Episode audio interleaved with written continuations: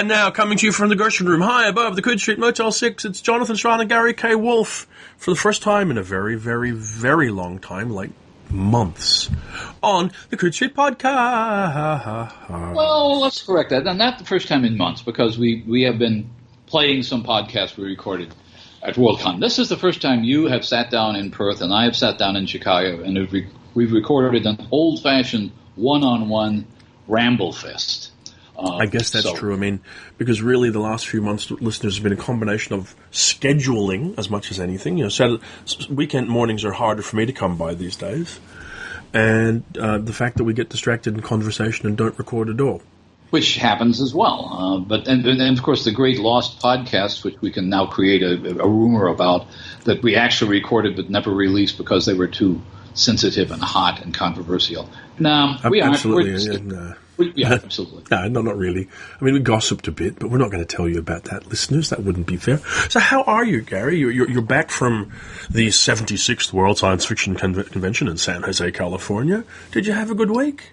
I had a wonderful time at, uh, at, at Worldcon. San Jose is a nice location. There are lots of places around uh, to have nice meals. It was. It seemed to be a well organized convention as far as I could tell. There were uh, no major controversies the Hugo Award ceremony was uh, fine. Um, we had some podcasts. I met a lot of friends. I did what I do at a Worldcon, which is not, unfortunately, going to very many panels. But I'm sure the panelists were all fine. Yeah, was, I mean, for me, I mean, it, it looked like a well-run convention, and hats off to everybody and all that. I do kind of feel like I somehow managed this time more than almost any other Worldcon I've been to, to not attend Worldcon. You know, well, I didn't. Okay, it's very possible to go to a Worldcon, and a, a couple of our friends showed up. We should not name their names without registering because they realized you could basically go to the Fairmont bar and hang out with all your friends for a couple of days and never even see the inside of the convention hall. Yeah, that's, that, that's true. Though sometimes I think that's a little bit unfair on the convention because it is, after all, the reason that those people have come together, and that's one of the reasons I pay the membership certainly. Um, but for me, you know, I got into the convention center a couple of times. I probably spent an hour maybe in the dealer's room across the entire five days. Mm-hmm. I got to exactly, well, I guess technically two program items because you and I did our Kaffee Klatch. Yes, we did, and thank everybody went, for yeah, who came. Went surprisingly well, so a shout out to everybody who was kind enough to come along to that. Uh, that went, yeah, well. And then, of course, the Hugos, which uh, I went to as well. But that was the sum total of it, Gary. Um, the rest of the time, I seemed to spend all my time bopping around from one hotel to another around the greater convention area. Well, now you are one of these people that has a lot of business to conduct at World Cons, and and to some extent, I think that the business con, which used to be World Fantasy, a lot of that seems to have shifted back to World Con. I saw a lot of people having meetings, a lot of people making deals, and that sort of thing. Um, but I, in, in my case, it wasn't making deals. It's simply the longer you go to conventions, it seems, the less you spend all your time in programming because unless it's a program you really, really want to see, every hour in programming is an hour you're not hanging out with your friends and drinking. That that is very true. And there were program items I would have been interested to be at, and I, I mm-hmm. probably retrospectively owe people an apology, Gary. So if you're listening to the podcast, I'm sorry. Uh, I had been double booked for a program item about anthologies that I didn't make, which I would have loved to have been able to be on. And at some point, I will attempt to make that up to programming. Also, um, I would have liked to have been more available to sign some books for some people who wanted books signed, but it was an intent. You know, this is one of the things. I mean, you're talking about schedules without getting too far down a not particularly interesting, you know, path for everybody else. I didn't set out to put together a schedule for that convention. I deliberately tried to keep it wide open, and yet somehow almost every hour was scheduled every day. And the four podcasts that we got in with Andy Duncan and Alec Nevala-Lee talking about astounding, with uh, Jo Walton, which we've released, talking about the Hugos with Rich Larson talking about his work, and with the other one, which will come to me in a minute. The other one, which will come to me in a minute. Uh, uh, oh, which was uh, Karen Joy Fowler and Jim Kelly talking about Clarion. Uh, all of which were great, but they were like But here's the thing. in. Also, So, yeah. you, you'd mentioned you'd mentioned uh, Jo Walton, who was talking about her Hugo's. It's a it's a great podcast, and the one with Alec Nevala-Lee. Now, I had introduced Alec when he was talking about his book on astounding, and uh, he wouldn't mind my saying this because he noticed the same thing. Both at that at that panel discussion and at the panel discussion about astounding itself, he noticed that there was a complete generational shift. Uh, it was an older group in the room. There were younger people, but the younger people tended to be more scholarly types, interested in the history of science fiction from a kind of academic point of view. And it was actually interesting because that one room I was in was the there was a lively, intelligent, uh, involved group, but it was probably the oldest group uh, of any panel I saw while I was there. And this is not a bad thing, but it does say that there that there's not just a generational shift. I think there are multiple generations attending Worldcons now. I think there's a cyberpunk generation. I think there's a classic SF uh, tradition. Uh, there are people who have only read SF over the last 10 years, and they all seem to have enough to do. Uh, there seems to be a solid convention for several different demographic groups now. On reflection, I guess what I'd say to you is I think there have been two different kinds of generational shift, as well as a kind of community shift. I think there's a generational shift in those who are attending these Worldcons. I think Worldcon is beginning to skew younger. I think that's partly because of the international audience that's been brought to it over the past handful of years that will be amplified when it goes to Dublin next year and to New Zealand the year after that. Um, but I also think that there's been a generational shift in the writers that we're paying attention to, which is a thoroughly natural thing. It's happened over and over through through the field. Know, if you go Yeah, back to when. I came into the 80s, we began to pay attention to Stan Robinson, Bill Gibson, those people. In the 90s, there was Vernor Vinge and uh, Neal Stephenson, and so on and so on. Uh, and I think we saw that. And occasionally that causes some chafing, but it's an entirely natural part of the evolution of the field and something to be applauded. One of the things that it, it made me think about, and apparently made you think about too, was this thing you posted on Facebook just last week, where you linked to an article about the canon of of, of great rock music, something some survey had been done in 1974 or something, or Rolling Stone, and how but the point of it that that canon doesn't hold anymore. And so the discussion was, would a canon like that hold up in science fiction? And to some extent, uh, the obvious obvious answer is no. But it got me to thinking about um, what established the canon more or less by vote uh, 40 years ago was the Science Fiction Hall of Fame, which was voted on by SFWA. Uh, was a very narrow range of short stories over a 35 year period. Um, I don't think they ever voted on novels at all, but they may have, and I didn't know about it. And my sense is that if SFWA were to try to conduct a vote on a Hall of Fame today, it would be sheer chaos. Well, I think I would, and I mean, it would be. And don't, don't forget, my rele- recollection of the Hall of Fame you talk about, which actually is the Robert Silverberg edited the SFWA Hall Yes, of Fame sure. anthology. My Right. recollection of it is that it was done as a supplement to the Nebulas, right? It was supposed to cover that period of whatever it was up till 1966 or 7 when the Nebulas commenced, right? 64, actually. Okay. Uh, but yeah, it was, it was, it was intended to honor works. It was, it was like a retro Hugo in the sense that it was intended to honor works that might have won a nebula had there been a nebula. Yeah, and it happened to ki- kind of cover the golden age of magazines and all those sorts of things. Now, I think you would struggle to do it again now, partly because of the changes in the field, and also because, in effect, the nebulas have done that themselves since hmm. that, that book came out. I mean, in theory, you should be able to. Ta- I guess I guess you could run a poll of the voters today to choose between all of the Nebula winners or Nebula nominees or whatever, what should go into Hall of Fame.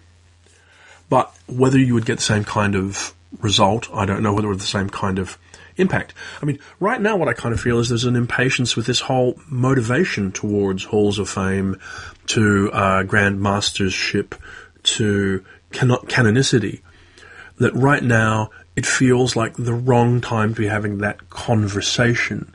The conversation that's being had is about change and about diversity, about inclusion. When you start talking about canonicity at this point, you're either trying to freeze in, you know, these new people who are coming in, or to somehow restore the previous canon that was being paid attention to, as though you're trying to stamp that down on what's happening. It feels to me like the best thing to do, and this is why I linked to that article, it was actually the line about, you know, this isn't the time for canon, right? I think it'll come again. I think I keep talking about, you know, how I think the field's atomized now. Uh, readers and bloggers and commentators and everything else, their conversations are being focused into smaller and smaller areas because they have the ability to do that now. You know, like you now have people where the, the, the, stuff of interest to them is sufficient to fill their reading time, and they don't read outside that.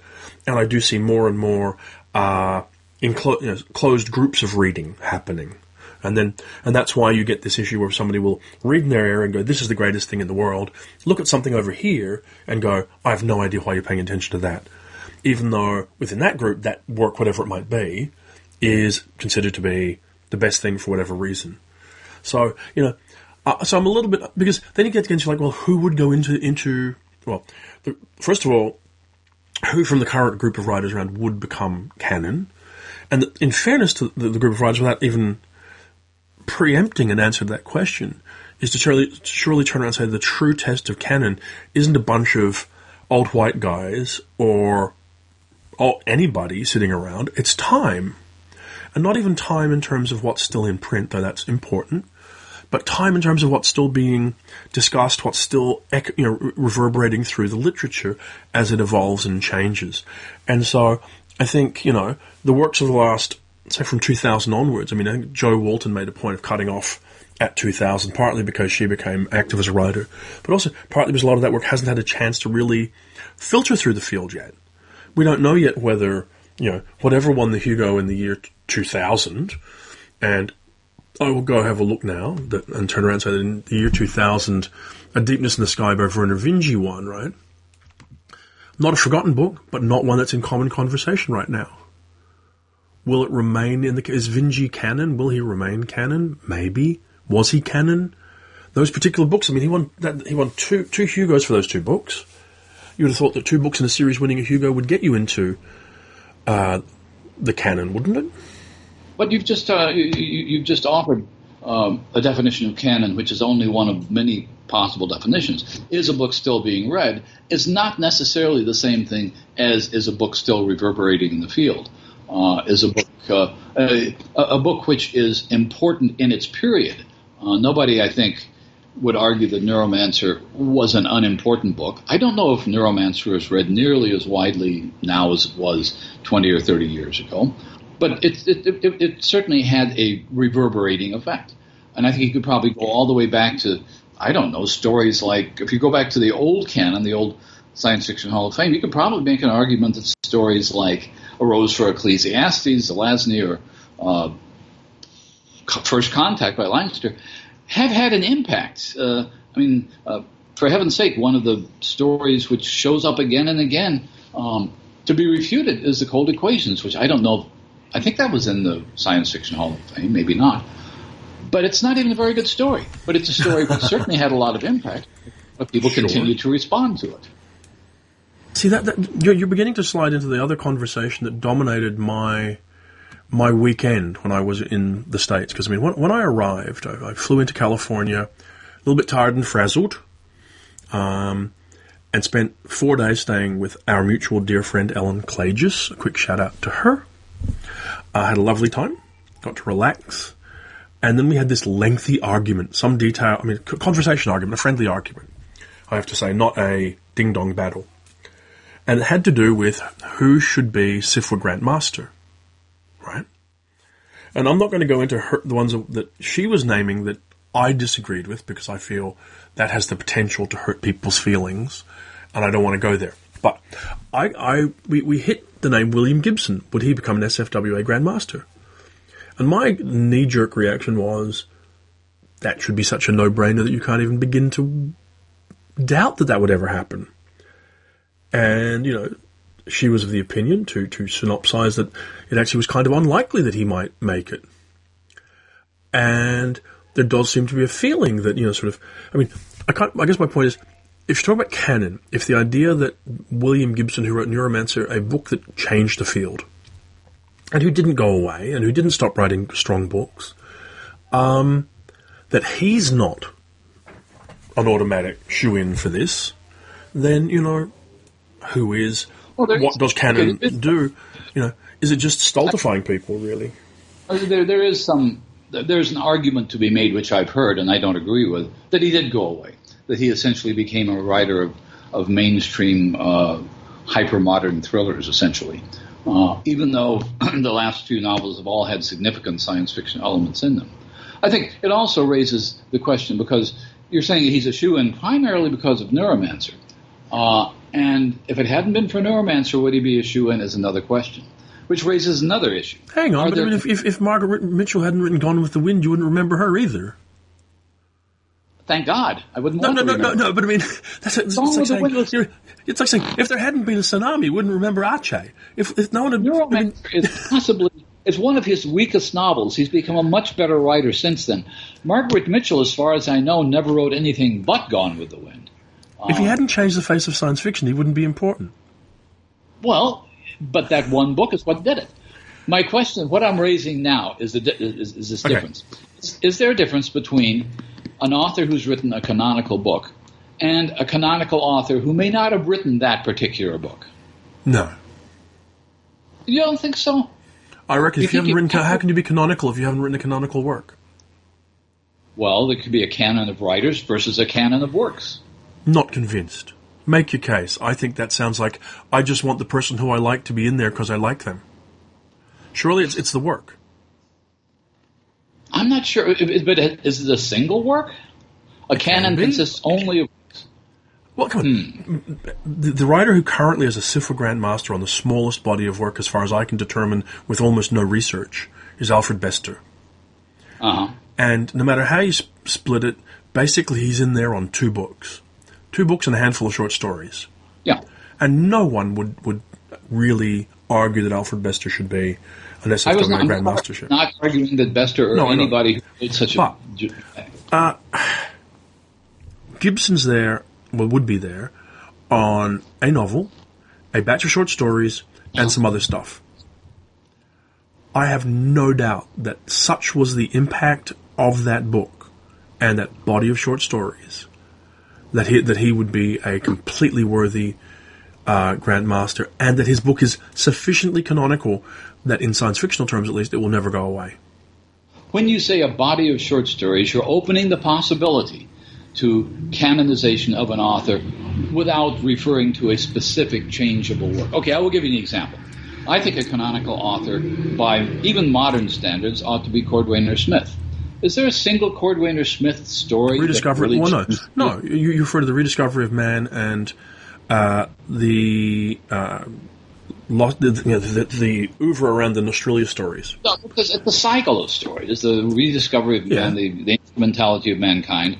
A lot of wonderful stories in there, but by the same token, there are a lot of wonderful Bester stories, but not a single story that had the effect of the novels The Demolished Man or The Stars My Destination. Probably, like, okay, there's probably three or four uh, Smith stories that probably belong in canon on their own merits.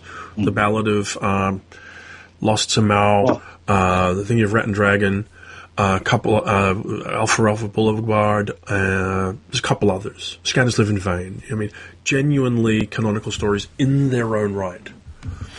See, I, I, I mean, make a case to me if you can for an author who's canonical who's never written a canonical work. well, I just did, and you just you just made some of his works canonical. Well, that's because I think they are your point. canonical. I mean, Cordwainer Smith is only canonical, it, it- as far as I'm concerned, because he wrote canonical work. Hmm. Right? I mean, that, that's that's my opinion, and you're f- more than welcome to disagree with it. But um, that's certainly how, how I would suggest that, that I would Well- see, it, see it, Gary. Okay, we can go back to uh, a couple of generations before that, and I could throw out the name of Fredric Brown. Um, what Mad His novels are fun. Uh, they're not that terribly serious. Most of his short stories are jokes, uh, but there's a huge body of work, some of which, like Arena, became classic science fiction works that even in that case made it onto Star Trek. Yeah, no, I, I, I feel like time has washed Mr. Brown away. I think Mr. Brown is a footnote, not a, not, not canonical. Perhaps. Perhaps, but people still, uh, you know, discover things like Martians Go Home. They discover some of the short stories. Oh, there are well, okay, no, l- let's not let, let's not split this hair the wrong way. There are writers who have written interesting and worthwhile work that people will continue to revisit for years that aren't necessarily canonical. Well, then what's the line? What what causes what draws that line between being reread by some, but not by lots of people, but being read consistently for years and years, and being canonical? If, if you're defining canon as someone who is reread on their own, apart from authority, apart from the uh, argument to authority, I mean, one of the one of the issues that we're getting a thunderstorm here now. You might be able to hear that in the background. I should explain that. It's not. Okay, right. But um, in, in American literature, one of the books that's constantly cited as an unread canon, uh, canonical work is, is Moby Dick. It keeps coming up. The number of people, every time you mention Moby Dick, you're going to get people holding up their hands saying, I never finished it. And another group of people holding up their hands saying, I'm never going to finish it. And maybe one or two people that admit to even having read it. And yet, it has had such enormous impact over a period of a century and a half that even now Jeffrey Ford can write a sequel to it and um, and expect the audience to understand what he's talking about. True, though, I mean, to address Ahab's Return, which is the Jeffrey Ford novel, which I've read now, uh, its strength is you don't need to know anything about Moby Dick at all. It's all self contained. Um, I don't know. I mean, I, I guess I need to think about this a little bit more because what makes me feel cautious about the idea of canon today is I think it's something we use to bludgeon people with. Not necessarily you and I, but which is used to bludgeon people in, into submission with and to uh, accept somehow that the work that they value is less important. Um, and I think the reverse is happening as well. There's now, I feel like, a desire to kind of clear out canon and replace it with other work rather than simply expand canon. And when I think about it, whilst Fredric Brown's never, I mean, to stick with him, is he canonical? He doesn't feel that way to me, but then that's a personal thing. A lot of these canon things are really personal. And then I look and I think, well, hang on, Arena surely must be a canonical story. In fairness to Fredric Brown or his career, because obviously Mr. Brown probably doesn't feel it very personally today. Um, you know, and uh, you know, you got to wonder: Will people still read? You know, is Anthony Boucher canonical today? I don't think so. There is one story barrier that I think people still respond to, but again, you're confusing things there because he was so much more influential as an editor than he was as a writer. Well, you say that, but I mean, Silverberg puts together the SFWA Hall of Fame in 1970, right? Which covers 34 to 63, or 64 maybe, right? Um, and there is Anthony Boucher. Surely, if you're in the SFWA Hall of Fame, that's canonical. Um, is the problem here, that, in fact, that, and this is what we're going around and probably frustrating our listeners with, um, is that canon is such a vague concept in truth that you can't nail it down, but it's something that's seen as having value. Getting a SFWA Grand Mastership is seen as having value. Getting a, a World Fantasy Life Achievement is seen as having value, even if it's only by the readers themselves who want to see the work that they value be recognized and lauded. I think um, canon, but this is the problem with the idea of canon as as cast in cast in iron to keep the canon metaphor going. Uh, it, it, it, ought to be something that's flexible. It ought to be something that's living and changes. One of the books I recently have read is uh, Lisa Yaszek's Library of America anthology, uh, The Future is Female, which is uh, an, an, effort to uh, represent American female science fiction writers from the pulps up to Le Guin. She picked a period that basically ranges from 1926 to 1960. And there are authors in there who have written canonical works. It seems to me that Zenna Henderson's The People, as a collection of stories, maybe not a single story, uh, but as a collection of stories, is a canonical work. But that's about all she did. Yeah. Write people's. I guess the other thing is, uh, and this is something that I'm sort of aware of, and it, it came out of some of the post Worldcon discussions around these issues, is that we don't really have a great idea of who's being read at all. we make assumptions. You know, you turn and say, well, is um, is Harlan Ellison still being read? I don't have his sales figures. I don't know what's getting checked out of the library. I don't hear his individual work mentioned as much. Though he, you know, and he, I mentioned him simply because he passed away recently, and hopefully people aren't going to be offended when I mention his name.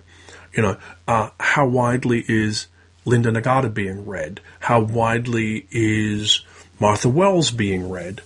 Now, you know, those are relevant questions because, and it's not just sheer weight of popularity, but it's like, when you come to these kind of questions about, about canon influence, like how widely is someone being read? Are they still being read?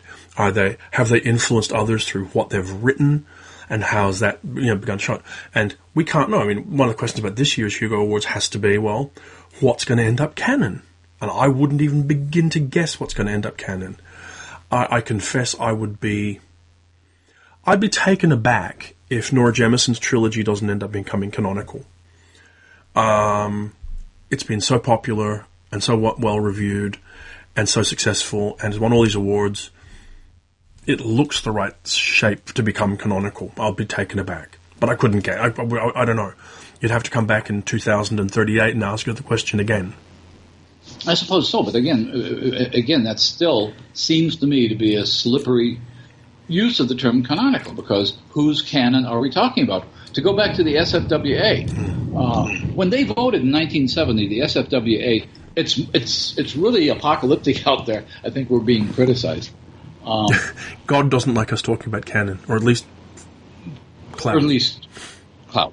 Uh, SFWA in 1970 looked a lot different from the way it does today which is one of the reasons I don't think the membership was. I'm not. I'm. I am going to guess, but I'm going to say it was a substantial majority male and a very substantial majority white. Uh, and there was also a generation of writers, voters who grew up on the same fairly narrow body of work. They grew up reading the same magazines.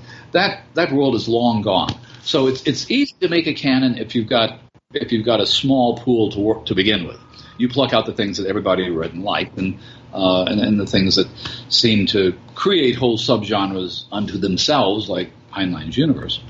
Um, I don't think you can do that now. I don't think if you were if somebody were to come up with the idea of a canon of feminist science fiction, I don't think you could you, you, you'd have you'd have a couple of books by Le Guin and Russ and, and possibly Suzy Charnas and possibly a few other. But I don't think beyond two or three major works uh, you'd get very far with establishing a definitive canon there. The other thing that confuses oh, Gary, I, reckon them's fighting words. Mean, 10,000 feminists just turned around and started heading for your house in Chicago. I can give you the address. Oh, I reckon you could put together a feminist really? SF canon. I, I reckon they have. Is it? Wait a minute. Wait, wait there is not. A, I've never read an agreed upon feminist canon, can, or canon of feminist science fiction, which is a Have you read thing. an agreed upon canon of science fiction, Gary?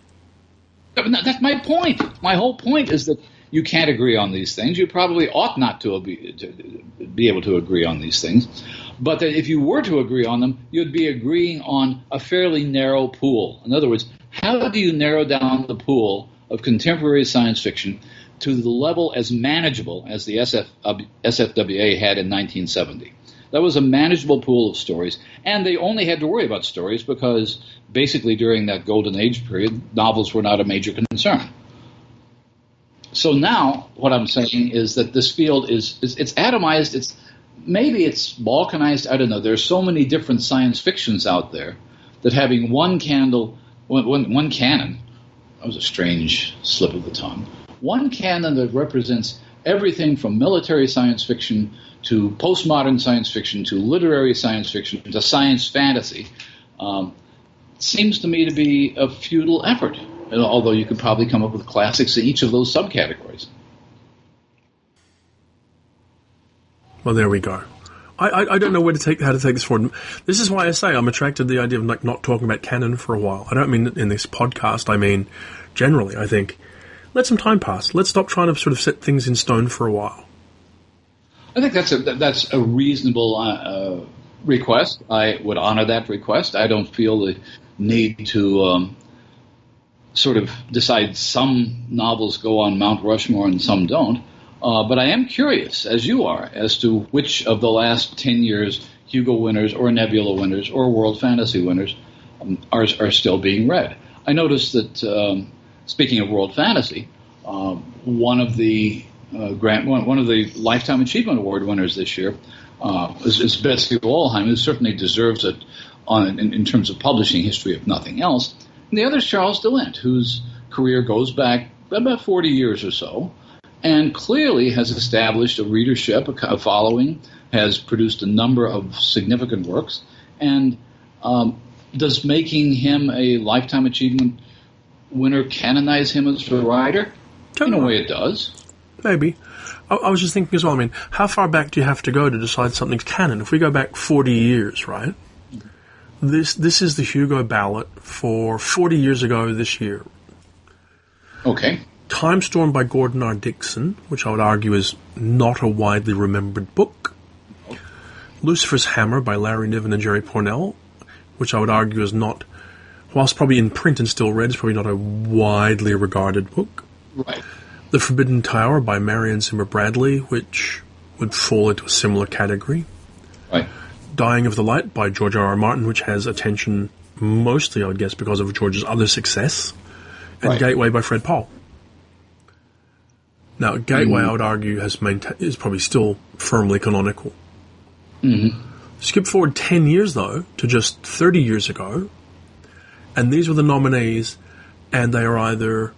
I would be interested in your opinion on the canonicity mm. of these books when we get to the end of the list. The list was When Gravity Fails by George Alec Effinger, The Urth is the New Sun by Gene Wolfe, Seventh Son by Orson Scott Card, The Forge of God by Greg Bear, and the winner was The Uplift War by David Brin. Interesting. Yeah.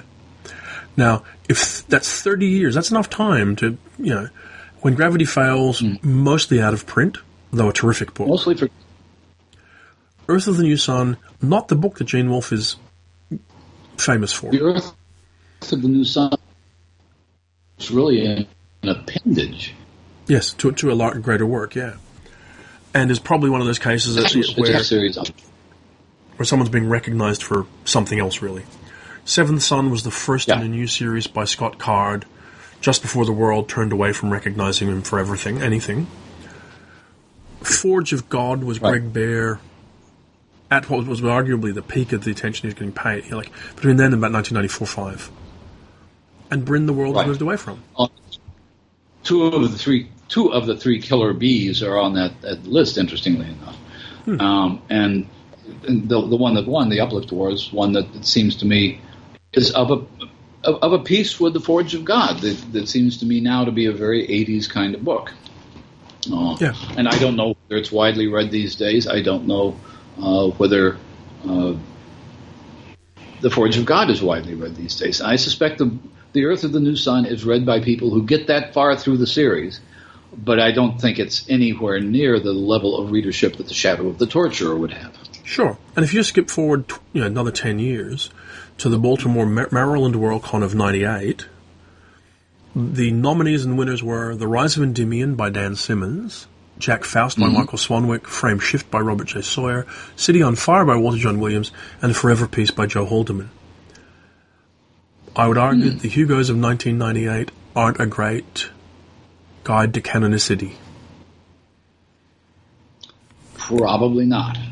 Uh, again, the, the, the, the Joe Haldeman book is is I think still read as a con- because of its connection to the Forever War, uh, even though it's not really the same story at all, the same characters.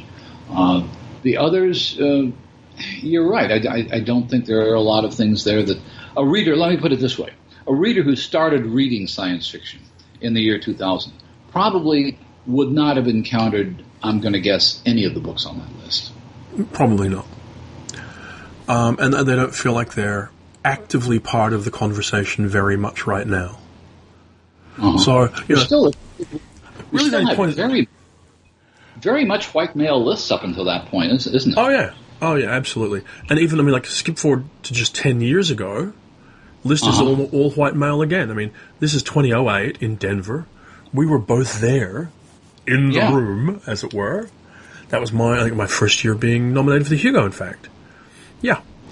Uh, and the nominees that year were Robert Sawyer for Rollback, John Scalzi for The Last Col- Colony, Charles Stross for Halting State, Ian McDonald for Brazil, and Michael Chabon for the Yiddish Policemen's Union.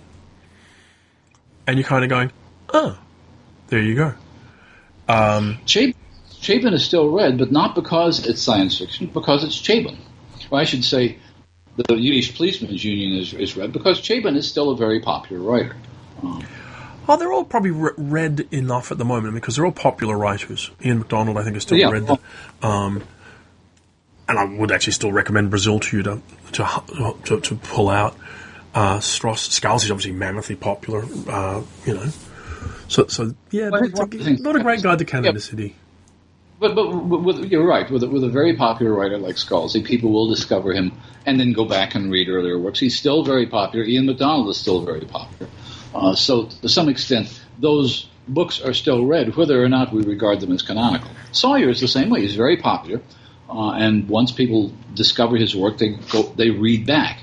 Uh, but that does not necessarily mean that the works have any uh, impact beyond the, the loyal readerships. Yeah, I think that's true. So, skipping away from canonicity, uh, which we are not going to come to any conclusion about other than read widely and don't worry about it too much right now, you know, frankly. Uh, what's up with you? Have you been reading Gary? I mean, what what's going to be the Hugo Award nominee of 2019 that you've come across lately? What have I come across lately that would be a Hugo Award nominee in 2019? I don't think I've read it yet. It's getting late in the year, Gary. It's September. It, it, well, I should probably. Okay, wait a minute. Let me see what I've reviewed this year. I'll just look that up really quickly. I mean, there was. Um, well, uh, here, here's an interesting question. I mean, there, there, there is a Stan Robinson novel, but I don't think it's going to have the impact that um, New York uh, 2140 did. Uh, Yeah. I think that uh, the, the the trilogy, which may or may not, I've not uh, read the first novel by this Todd A. Thompson novel, Rosewater, which actually came out two years ago, but now is being re-released by Orbit as part of a trilogy, which could be a very important work. Yeah. Uh, again, it's part of a new series of books being set in, uh, not not a series, but a, it's it's the third Nigerian, third or fourth Nigerian-based science fiction novel I've read in the last couple of years. A couple of which were Nnedi Okorafor's, of course. yeah. Um, and apart from that, um, let me see what's really struck me as good this year. Um, Blackfish City would be one on my list. Blackfish City would be a good uh, uh, Though they'll, possibility. they'll probably sideline it off to the YA list, right? It could be. Um, I mean, one of the questions I think Ahab's Return probably more likely for world fantasy uh, is a very strong novel, which, as you point out, does not need to be. Uh, you don't. It, it helps if you know who Ahab and Ishmael were, but that's about all. Um, there's uh, again in fantasy. Uh, I, I I think Naomi Novik's Spinning Silver is a very very strong contender for awards next year. Yes, I would agree. And, and, and uh, as would probably uh, Theodora Goss's European travel for the monstrous gentlewoman. Um, there are a couple of things. This happens every year.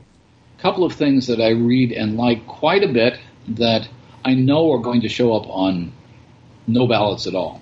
Mhm. And one of those uh, for this year, let me think. Uh, one of those for this year would be because it's not even out in the United States, would be Simon Ings's The Smoke. Yep, good book. Very It's good. going, it's going to disappear without a trace, I'm afraid, and it's a really strong novel of a kind of, I don't know, there, there, there's, there's a kind of Christopher Priest slash Iain Banks slash uh, Simon Ings sensibility that happens in a certain kind of literary British novel that for some reason or another seems to gain no traction in the United States at all. I don't know whether they make it to Australia, but I, I don't think I've No, seen a not Simon Ings widely, no. Yeah, I don't know. I'm, I'm waiting to see. I, I need to sort of pull out my There- lists. I feel like we're, I'm, I'm not ready to answer that question myself about, you know, like, particularly science fiction novels. You know, um, Well, I mean, depends on what you mean by science fiction. John Kessel's Pride and Prometheus is that a science fiction novel or is it a historical mashup? Um, I think it's I, I don't know whether the Hugo audience will respond to it. uh, possibly one of the others, but uh, you know the Nebula or the World Fantasy. But I'm not sure I see the Hugo um, readership responding in droves. No, I, th- I think we need to sort of go off do some research and come back to this question, Gary. In fact, I think we need to probably what we need to do. I don't know what we're going to do over the next week or two, but this is the challenge I'm going to lay out to you and to me mm-hmm. jointly. Go off, do it, collate, start collating our thoughts because the, the year in review is not that far away. You're right. And, and start talk about some candidates for our listeners to read. I'm sure they would love a um, a, a mid-season reading list kind of thing, where we could go, well, go pay attention to this, pay attention to this. And because of what I tend to be reading right now, I can say that the novella list would be easy to put together. Lots of great mm. novellas to go read. There's some strong novellas there, right? Yeah. Go read Phoresis by Greg Egan. Go read The Tea Master and the D- Detective by Aliette de Bodard. Go read Gods, Monsters, and the Lucky Peach by Kelly Robson. A uh, bunch of stories you could get, get, it, go out and get very quickly. Time Was by Ian McDonald.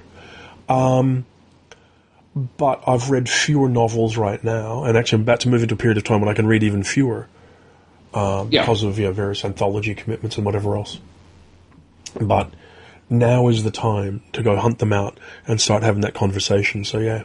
I will, I will, I will mention one novel which I liked, although it's not necessarily a terribly major novel, which might easily have made the Hugo ballot 20 or 30 years ago and probably won't this year, and that's John Varley's Irontown Blues.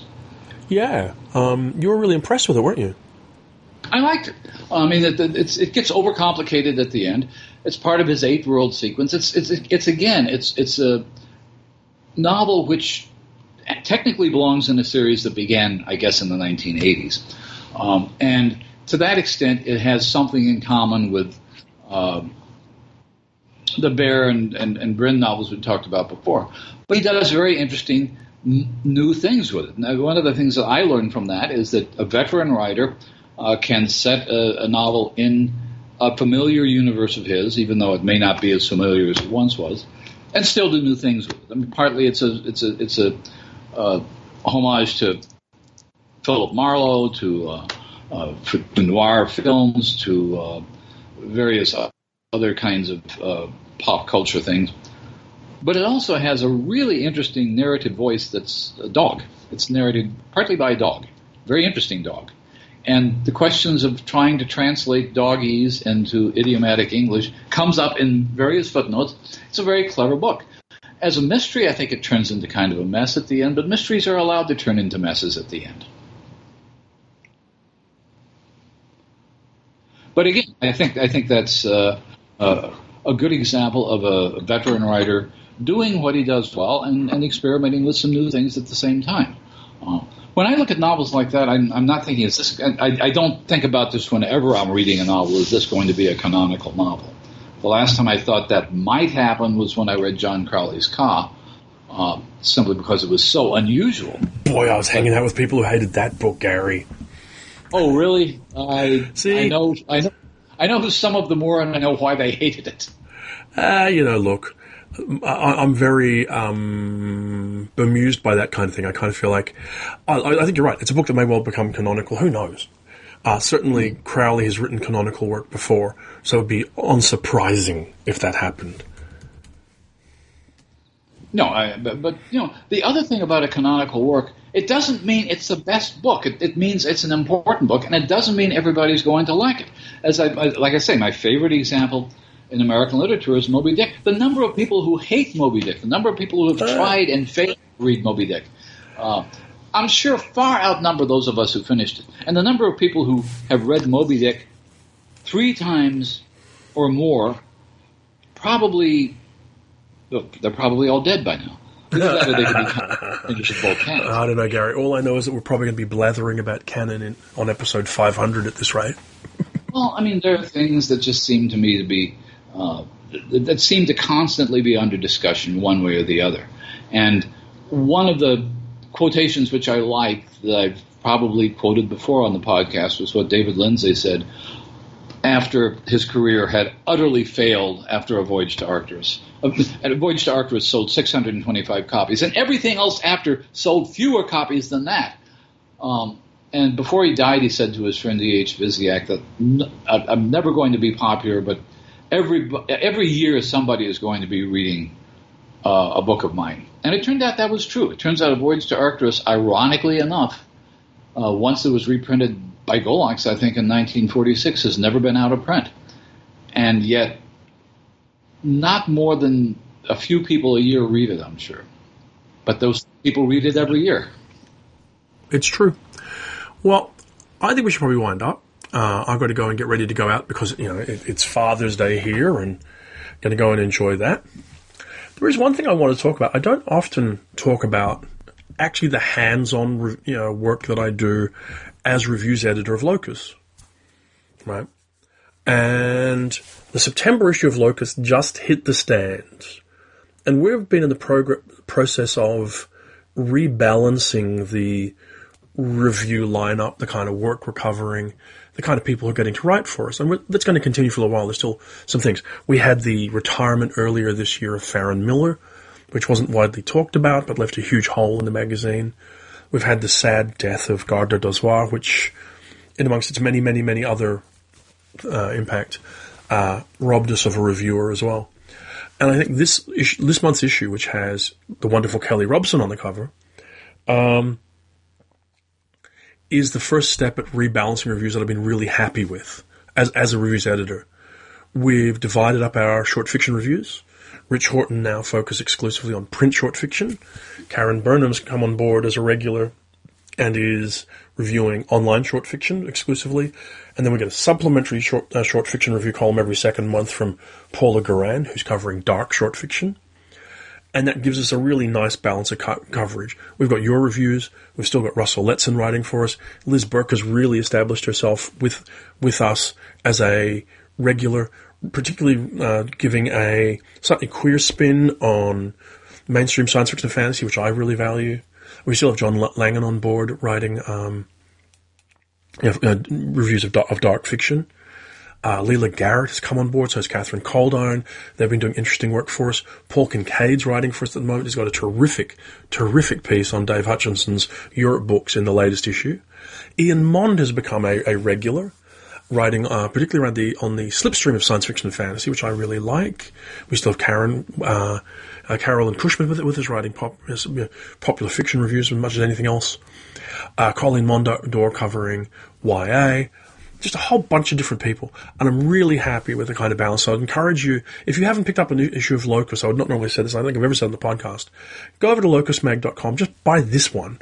It has the next forthcoming books installment, so all those books that you want to buy next year that you didn't know you were going to be pining after, the new Guy Gavriel Kay novel, the next Charlie Jane Anders novel, all kinds of other stuff, they're all listed in there and mentioned in there, so you need to get yeah, onto that and get on with that. People who want to be excited about the coming year, the I guess the best-selling issue every year is the forthcoming books or the forthcoming books issues, from what I understand. Yeah, pretty much. Most people want um, to know. But but yeah, to, to me, it's like we're beginning to get more diverse voices in the magazine as reviewers, which I think is valuable. We've got you know old hands like your good self and like Russell, uh-huh. uh, and like Caroline uh, or Carolyn, and we have others. I mean, Richard's been here with us quite a long time now. That feels like he just joined yesterday. Um, and yeah, Karen and, and like Roberts has reviewed for us recently as well, and other people uh-huh. sort of lined up. So yeah, good times. Anyway, I'm going to go. I'm going to go for shower. Go, go for, for lunch. Just, just, just as a, just so because I'm I'm so old, I like to catch other people saying old things. You said Locus has just hit the stands. Locus Locus has just hit the pads. It's just hit the phones. It's just hit your laptop screens. But there aren't very many stands that it's hit. Okay, you win. So they still produce physical copies, and yeah, yeah, yeah. Look, you can go get it. You can go to lo- you can go to locusmag.com. You can hand over. I'm going to go find out how, much it is. I should I should have asked them for a special Coode, see if we could set up a special Coode Street podcast subscriber discount so you could buy the current issue just to try it out. Uh, but I think how much is it? It's like five bucks or six bucks or something for the for the issue. Five dollars fifty. You can afford $5.50 this once. You'll find out about all new books for next year. You'll hear Kelly Robson. You'll hear Rebecca Roanhorse, who just won the, the Hugo on the weekend. Uh, for for her story. Um, welcome to the authentic Indian experience, um, as well as all this other great stuff. So go check it out, give it a go. I got to go. Great talking to you, Gary, and I'll talk to you next week. Happy Happy Father's Day, and we will check in again after you've been fated for being a good dad. or at least you know a dad. Okay, bye bye. Dad. Bye. Okay.